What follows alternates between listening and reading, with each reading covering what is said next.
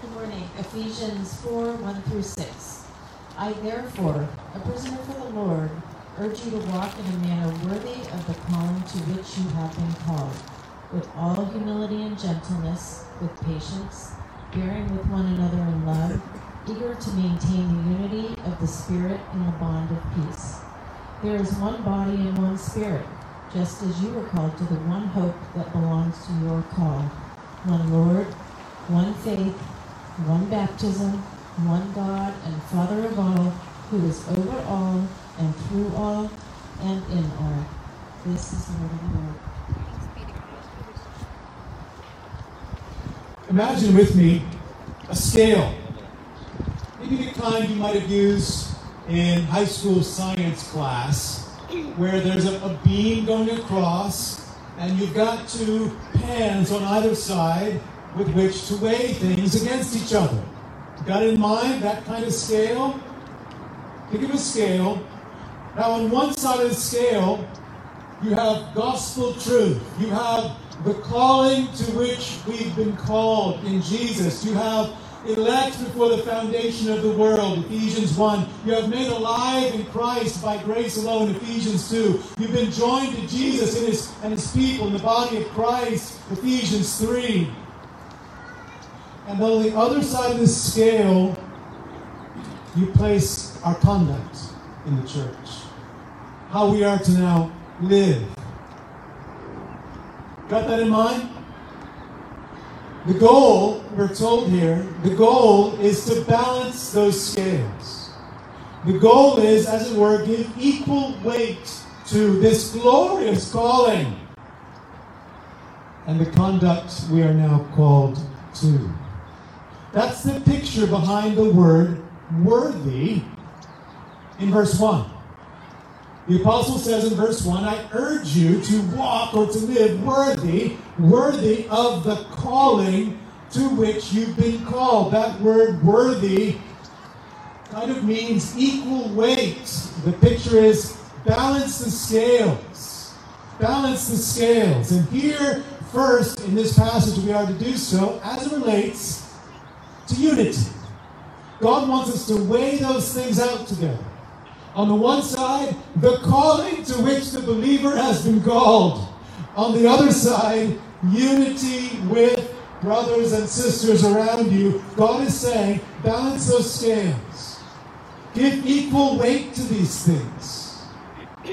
God is in effect asking us, Am I giving equal weight to unity despite a contentious election in nine days? Am I giving equal weight to unity despite a pandemic with various views about it? Am I giving equal weight to unity despite perhaps the sin or hurt or disappointment we sometimes experience in the church? Friends, the message here is balance the scales between calling, glorious calling, and conduct how we now live. I would sum it up like this live worthy of the gospel by our eager display of unity in the gospel. We're to balance the scales. We are to live worthy of the gospel, the good news of Jesus, by our eager display, zealous display of unity in that gospel. And what we need here then are three elements to do that. Three elements in this passage to help us balance the scales like that. And I want to take them in reverse order. We wouldn't normally do this, but let's take them in reverse order as they appear in the passage. First, let's see our basis for unity. Our basis for unity. Look at verse 4 again with me, please. Verse 4 says, There is one body and one spirit, just as you are called to one hope that belongs to your call, one Lord, one faith, one baptism, one God and Father of all, who is over all and through all and in all. Seven times a one reference is being made one body, one spirit, etc. It might be it might be from an early Christian creed or confession. We're not entirely sure. But they seem to be structured around the three persons of the Godhead, the three persons of the Trinity Father, Son, and Holy Spirit in reverse order. Notice there is one body and one Spirit. The Spirit joining us together in the body of Christ. In this letter, we've seen that's Jew and Gentile Christian. People who hated each other are now fellow heirs, members of the same body, partakers of the promise in Christ, chapter 3, verse 6.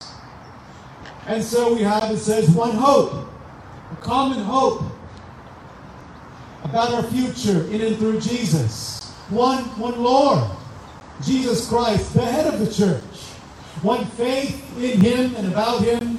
One baptism is a sign and symbol of our identification with Jesus. And one Father, God is our Father, who is over all who believe, making us family, his family, brothers and sisters together in the church. So the basis, the basis, friends, of unity is the person and work of the triune God, Father, Son, and Holy Spirit. Take that in. That is not a flimsy basis for unity. The person and work of the triune God. That is a firm foundation. A strong foundation for unity together. But often, often we forget this basis, don't we? It seems often in the church we're willing to make other things more important than those items. I don't know how many kids have seen the animated movie Shrek.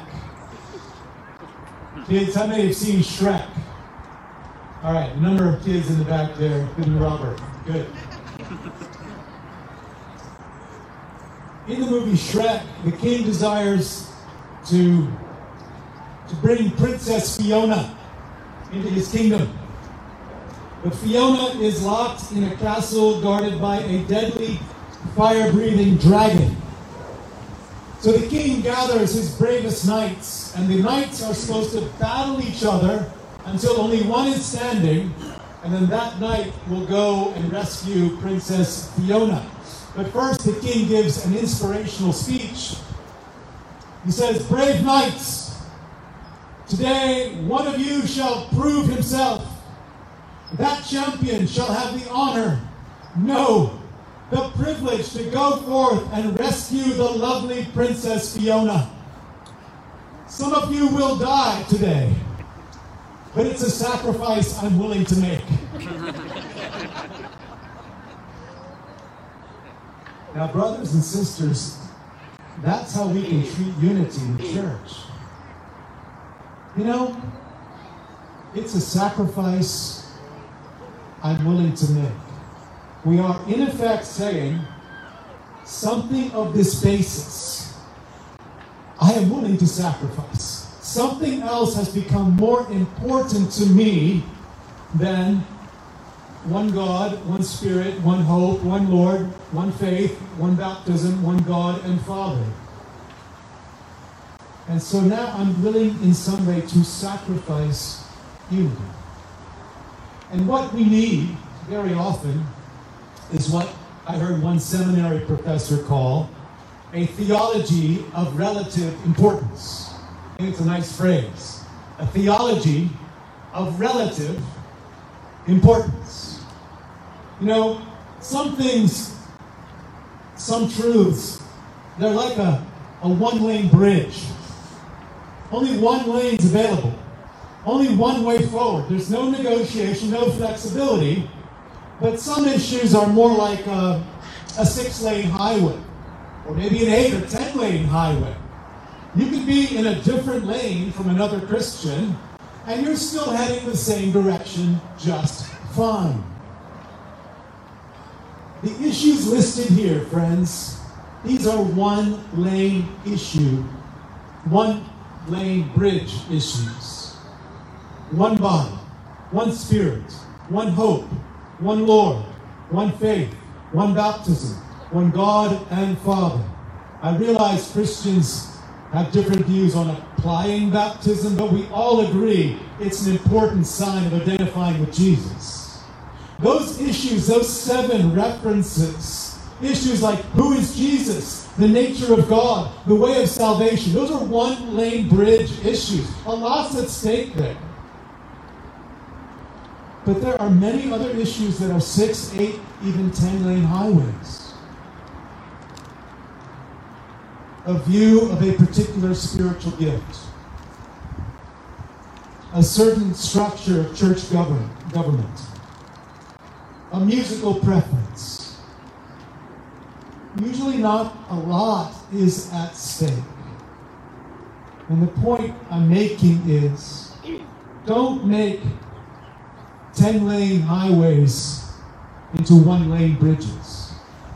Keep this basics for unity before you. One body, one spirit, one hope, one Lord, one faith, one baptism, one God and Father of all. For as you do, that basis produces, secondly, an eagerness. So, secondly, see, our eagerness for unity, the eagerness we need. Verse 3, backing up to verse 3, it says, eager, eager to maintain the unity of the Spirit in the bond of peace. Maybe more literally, it's being eager to maintain. It's, it's ongoing. Or as the New American Standard Version says, being diligent, ongoing, being diligent. It's ongoing activity and it's in urgent terms. Markus Barth captures this. He says, the imperative, eager to maintain, the imperative excludes passivity, quietism, a wait and see attitude. Yours is the initiative. Do it now. Need it. You are to do it. Do you feel the urgency there? It's not passively waiting for that person to come to you. Ours is the initiative. Do it now. Go to them. God wants us to be a church with that kind of eagerness for unity. And notice, notice it's being eager to maintain, to maintain the unity of the Spirit. We don't create this unity. God creates this unity. Our job is to display the unity God has created. Our job is to do all we can to make this unity and to keep this unity visible, seen. But we don't always do that. The only sculpture, the only sculpture Michelangelo ever signed was the, I think it's pronounced Pieta. It's a statue of Mary holding a crucified Jesus. The only sculpture Michelangelo signed of his own. It was installed in St. Peter's Basilica in the year 1500 and was there undisturbed until 1972 when a vandal rushed past security and with a hammer began to attack this sculpture. Mary's arm was shattered and there was extensive damage to her face. And I read over the next year, experts had to gather up the shards and slivers of damaged marble and painstakingly piece them back together. Friends, our display of unity is like that. It can be easily shattered. It can be easily shattered, and often it's hard to repair.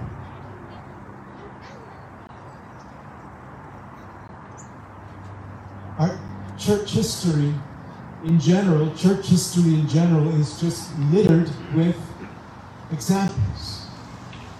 Easily shattered display of unity,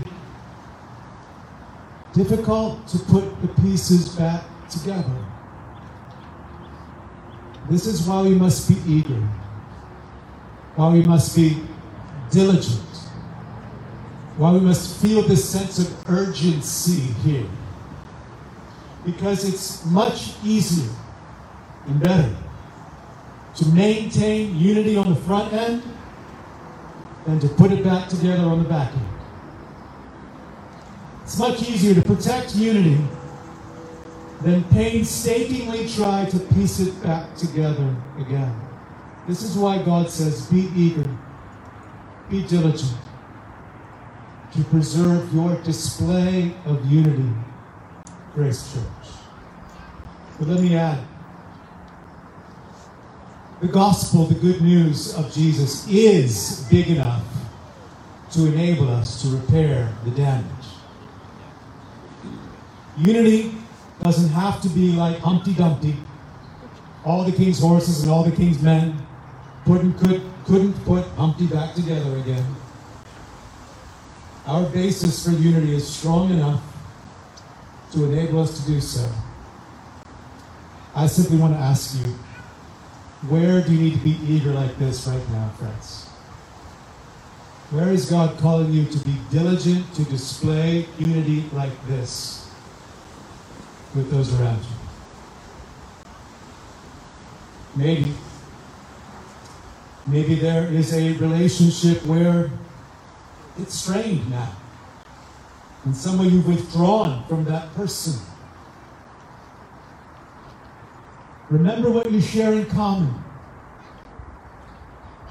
One body, one spirit, one hope, one Lord, one faith, one baptism, one God and Father. And so renew your eagerness to display that unity with that person. Be diligent to display unity with them. It might mean reaching out to them today and saying, hey, could we talk about what happened?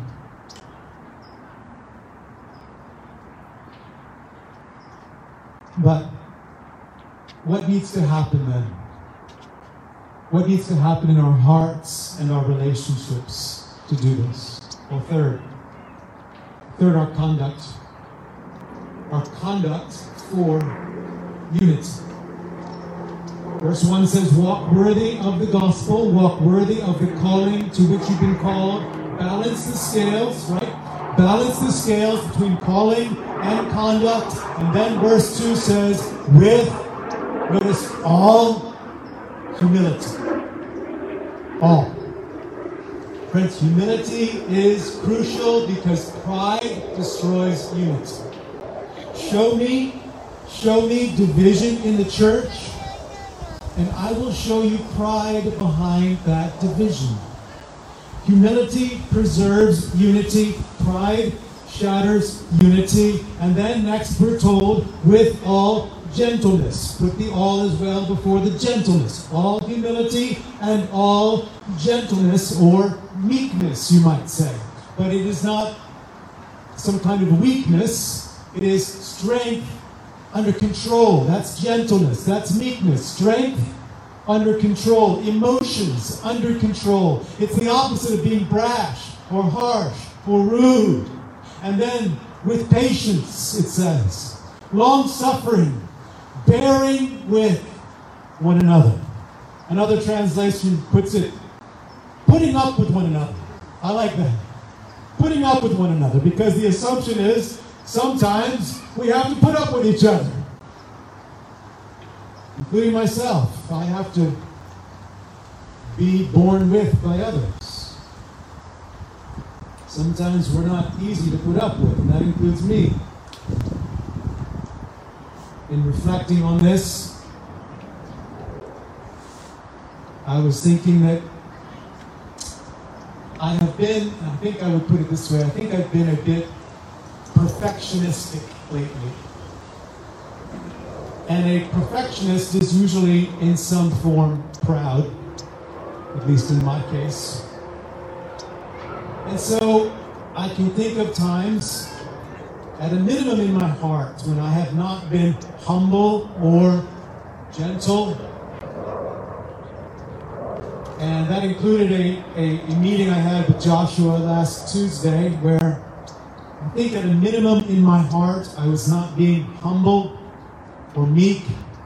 And I wrote to him in an email that afternoon and said, Thank you for bearing with me. Because I need that. And friends, you do too. We need people bearing with us, and we must bear with others. And we do so, notice, in love. Those last two words are important. In love. Tradition says the Apostle John, when exiled on the island of Patmos, was taken into congregations as an elderly man, and his exhortation was just five words which he simply repeated Little children, love one another. That was his message. Little children, love one another. That's the heart of all unity. Little children, brothers and sisters, love one another. I want to admit something to you. I admit that this sounds good on paper but in real life can be awfully hard sometimes. I read about a scene in the novel Brothers Karamazov. Karamazov, right? Did I say that correctly? Karamazov? All right, tell me later. Whatever it's called. Father Zosima whatever his name is. Joe, yeah. He recalls the confession of a doctor who said, quote, catch this. I love mankind, but the more I love mankind in general, the less I love people in particular.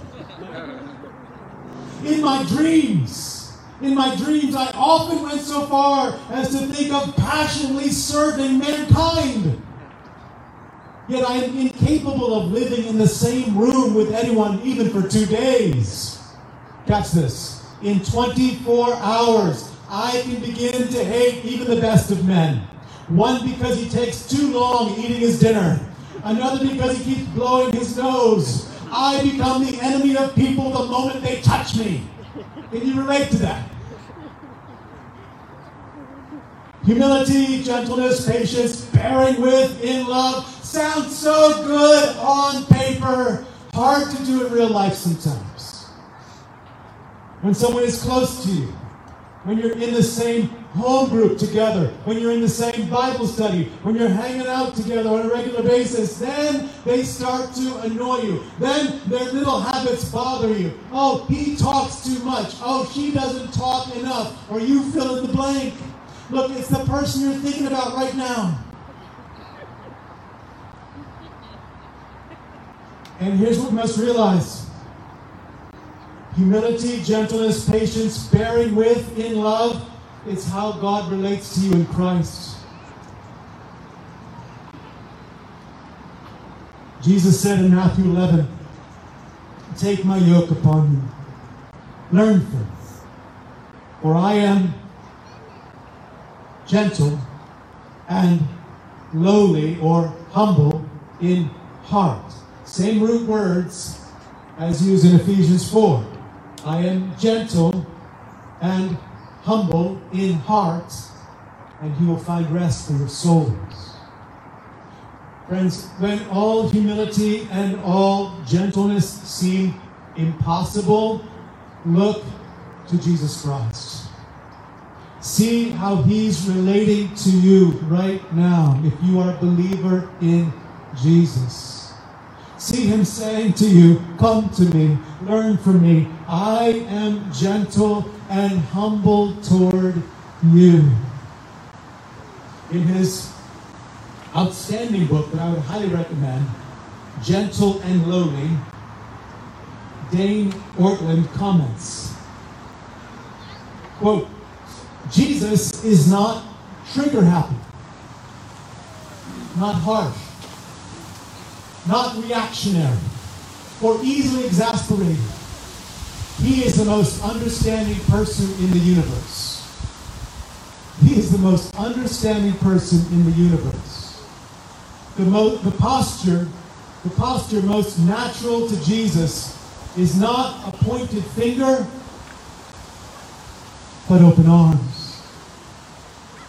Friends, if that's how God is relating to you in Christ, then that is how we are to relate to each other in the church. Not harsh, not reactionary. I can't believe they did that. Not easily exasperated. I would never do that. Not with pointed fingers of accusation, but open arms of acceptance. Look, when unity is hard, and sometimes it is, see Jesus, humble and gentle toward you, bearing with you, patient with you, in love. That's our basis, our eagerness, our conduct for unity. Are you seeing why? Living worthy of the gospel requires our eager display of unity in this gospel. I want to make I want to make some extended application. I want to think about balancing calling and conduct like this in two areas. The first is politics. Because we have a contentious election in a contentiously uh, divided political world. Friends, no, no one political party perfectly represents the kingdom of God. Not one political party perfectly represents God's kingdom. They're not trying to do so. And they don't. So, so followers of Jesus will vote in differing ways. The question then is how can we have unity within political diversity? Well, use this basis, producing this eagerness for this conduct. It out. Put it on the scale. On one side, one body, one spirit, one hope, one Lord, one faith, one baptism, one God and Father. Put on top of that the calling to which we've been called, elected for the foundation of the world, made alive in Christ by grace alone, joined to Jesus and his people. All of that on one side of the scale. On the other side, put Republican or Democrat, Libertarian, Independent. Now, if you think, Tom, I can't balance that scale. I can't give equal weight to unity in the church. Because of that political difference, we cannot have close, personal, loving fellowship in the church. If you're thinking that, you're saying one body, one spirit, one hope, one Lord, one faith, one baptism, one God and Father are not weightier than that political party. You're saying that political identification weighs more for you. And I want to suggest to you, friend, that political identity has become too weighty for you. And the gospel too light. Apply this basis. Become eager to display unity. See the triune God. See the triune God being patient with you, bearing with you. Then you can relate to others in the church who vote differently from you with all humility, all gentleness, patience, and love, friends. That's politics. We'll talk more about that next week. What about what I would call pandemic unity? What about pandemic unity? I'm not sure if you saw the, the viral video from a Starbucks in Santee where a customer is cussing out the barista because the barista very kindly asked the person to put their face covering back on while inside the store. I mean, it's just a tense time right now, isn't it? Maybe you're feeling that. We're living in this tension. From COVID concerned to COVID annoyed and everyone in between. With a spectrum of response from very concerned about the virus to don't take away my rights as an American, everyone in between. There's a spectrum of perspective, a spectrum of response. How can we have unity within pandemic diversity? Well, apply the spaces. Put it on the scale. Weigh it out. On one side, one body, one spirit, one hope, one Lord, one faith, one baptism, one God and Father. To that the calling to which you've been called. Elect in Christ Jesus before the foundation of the world. Alive in Christ by grace alone. Joined with Jesus in the body of Christ. Put all that on one side of the scale. On the other side, put mask or no mask. Outdoor, indoor. Six feet apart or not. And I ask you, which is weightier for you right now? Which weighs more for you right now? If you think these pandemic differences are too great to overcome, I must withdraw from other people. When you can't balance those scales, brothers and sisters, then your pandemic perspective has become too weighty. Your pandemic preference is too heavy and the gospel too light.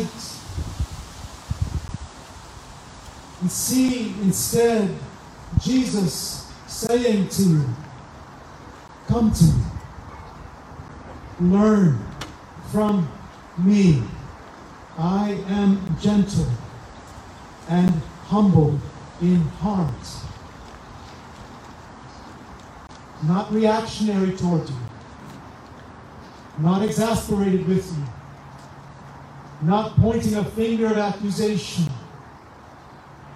but open arms of acceptance. See Jesus relating to you like that, brothers and sisters, and then we shall, will we not, relate to each other with all humility and all gentleness, with patience, being long suffering, bearing with, putting up with each other in love. Will we not? And you can run those scenarios, basis, eagerness, conduct, or countless other issues. Your view of race relations, Supreme Court proceedings tomorrow, mail in ballots, on and on and on. List a thousand things. And you want to ask yourself, am I eager to display unity there? Am I diligent to display unity in the church with those who differ? And if not, why not? Am I making a six lane highway into a one lane bridge? Has some other issue become too heavy for me? And the gospel too light? God wants us to meet us this God wants to meet us this way, brothers and sisters. He loves us. He loves you. So all this might be it might just merely be preventative health care. And if so, receive it as such. Remember this passage in the Bible. But maybe God is, is lovingly speaking to you about a situation or about an attitude right now. That is His love for you. So respond to that. Respond to Him and His good work in your life might mean praying over this passage, might mean meditating on this basis for unity until you are eager to maintain it and you are able by God's grace to show this conduct. Because God is so for us. He wants us, friends, to live worthy of the gospel through our eager display of unity in the gospel. Now, as we close, I want us to do two things. Two things. And the first is to remind ourselves of this basis through the Apostles' Creed. It's printed on your song lyrics, the very bottom on the back page. This creed is, is quite similar in ways to those seven one statements that we saw. It's about professing belief in the Holy Catholic Church. That means universal church. Because these are truths that universally bind Christians everywhere. So allow these truths to unite our hearts together once again. Are you ready? You got the Apostles' Creed before you? Here we go. Grace Church, what do you believe? I believe in God, the Father Almighty, creator of heaven and earth. I believe in Jesus Christ, his only Son, our Lord. He was conceived by the power of the Holy Spirit and born of the Virgin Mary. He suffered under Pontius Pilate, was crucified, died, and was buried. He descended to the dead. On the third day, he rose again. He ascended into heaven and is seated at the right hand of the Father. He will come again to judge the living and the dead. I believe in the Holy Spirit, the Holy Catholic Church, the communion of saints, the forgiveness of sins, the resurrection of the body, and the life everlasting. Amen. Isn't that good to recount? That's what unites us together, friends.